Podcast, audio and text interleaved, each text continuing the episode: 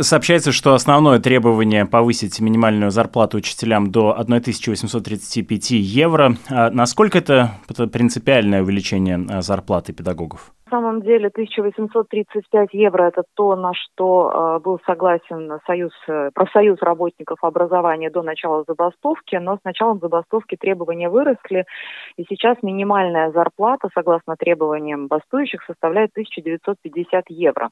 Но здесь вопрос ведь не только в зарплате, это на самом деле системная проблема, поскольку действующее правительство э, накануне выборов в парламент в прошлом году обещало в принципе отнестись с большим вниманием к профессии педагога и в материальном плане в том числе.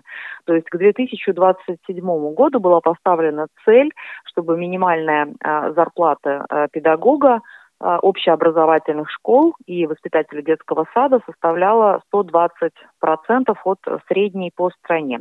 Ну, соответственно, нам трудно сейчас предположить, какая средняя по стране будет в 2027 году, но, во всяком случае, а, вот до этого года должно было происходить такое поэтапное а, повышение заработной платы педагогов, и, к сожалению, в бюджете на текущий год и на следующий год бюджетной стратегии э, эти цифры значительно ниже, это, конечно же, вызвало огромную фрустрацию, потому что предложенное повышение э, составило в абсолютных числах примерно 30 э, евро и не удовлетворило педагогов. Э, более того, э, большинство педагогов вынуждены перерабатывать для того, чтобы получать достойную зарплату, соответственно, брать больше контактных часов, а это значит загруженность, выгорание. А, молодые люди, которые заканчивают вузы по педагогической специальности, глядя на то, что происходит в системе образования, просто отказываются идти в школы работать. Соответственно, а, огромное количество педагогов а, или вакантных мест педагогических остается незанятыми. Прежние педагоги не справляются с нагрузкой. Все это накапливалось, накапливалось, накапливалось как снежный ком. Ну и вот сейчас выплеснулось в такой акт символический.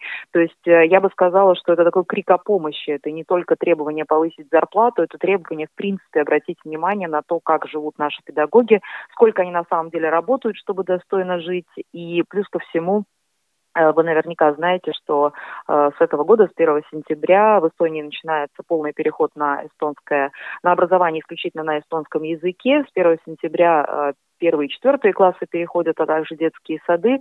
И это вызывает следующие проблемы, потому что многие педагоги, которые сейчас работают в так называемых русскоязычных школах, они э, не соответствуют э, квалификационным требованиям по знанию эстонского языка. Это значит, что э, перед началом учебного года следующего нас ждет большой отток педагогов из школ, и кто займет их места, пока непонятно. Так что это системная комплексная проблема, и это действительно э, за последние 10 лет такая масштабная забастовка педагогов педагогов, а, причем к ним, к общеобразовательным школам присоединились также и с забастовкой солидарности детские сады. Правда, там забастовка была ограничена только тремя днями на прошлой неделе, а вот педагоги общеобразовательных школ продолжают доставать, судя по всему, и с понедельника дальше. Что вообще известно о том, как устроен протест, чем занимаются учителя, ходят ли они на пикеты, участвуют ли в акциях, находятся ли они непосредственно в школе, что происходит с детьми школьного возраста, предоставлены ли они сами себе? Э, учителя могут, э, в общем-то, находиться дома, они могут выходить на пикеты, и такие пикеты прошли в Таллине на прошлой неделе и в Таллине, и в Тарту.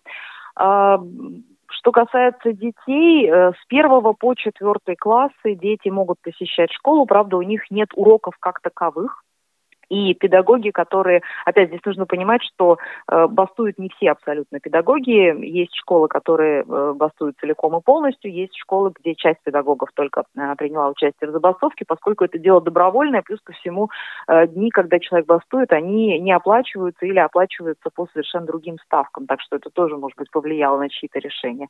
Так вот, дети с первого по четвертый класс, они могут посещать школу, для них там организованы кружки по интересам, внеклассная э, различная деятельность, но не учебный процесс. Плюс э, почему, э, почему дети первых, э, четвертых классов, потому что, ну, таких детей сложнее, наверное, да, оставить одних дома. Плюс ко всему школа обязана предоставить горячее питание детям. И все это увязано именно, скажем так, с надзорной функцией школы. С детскими садами тут тоже такая, в общем-то, избирательная система, я бы сказала. Допустим, детский сад, э, куда ходит мой ребенок, он закрылся полностью на три дня. Есть детские сады, которые организуют, допустим, а, группы, такие дежурные группы для детей тех родителей, которые, ну, совсем никак на эти три дня не могут оставить, оставить ребенка дома, у них нет такой возможности. И в приоритете родители, которые, например, работают э, в скорой помощи, в полиции, в спасательных службах, то есть э, чьи профессии архиважны для общества, и понятно, что они не могут себе позволить позволить просто не выходить на работу, потому что от этого зависит здоровье и безопасность а, других жителей страны. А дети, которые постарше, с пятого класса и дальше, они, в принципе, ну, предоставлены сами себе, можно сказать. А, если а, дети м, такие допустим, э, в их классе учитель или, или некоторые учителя не бастуют, то они получают задания дистанционно и могут э, заниматься дома. Есть э, классы, где все учителя бастуют, и, соответственно, ну, у ребенка получаются такие вынужденные каникулы, либо он получает какую-то, какие-то задания для самостоятельной работы. Надо сказать, что родители в массе своей с большим пониманием отнеслись к забастовке, хотя понятно, что каждый родитель испытывает определенные трудности, особенно если дети с садовского или младшего школьного возраста, это значит, нужно как-то жизнь семьи на эти дни перестраивать. Но по последним а, оценкам и по социологическим опросам, которые а, были в начале прошлой недели и в конце прошлой недели, количество людей, которые поддерживают бастующих, обычных э, горожан, граждан страны, не граждан, жителей, а, увеличилось. Если в начале недели, когда только началась эта забастовка, это было 22 число, 64% а, респондентов поддержали бастующих, то к концу недели, э, несмотря на все неудобства, уже 72% респондентов поддерживали или скорее поддерживали бастующих. То есть вот таким образом все это устроено.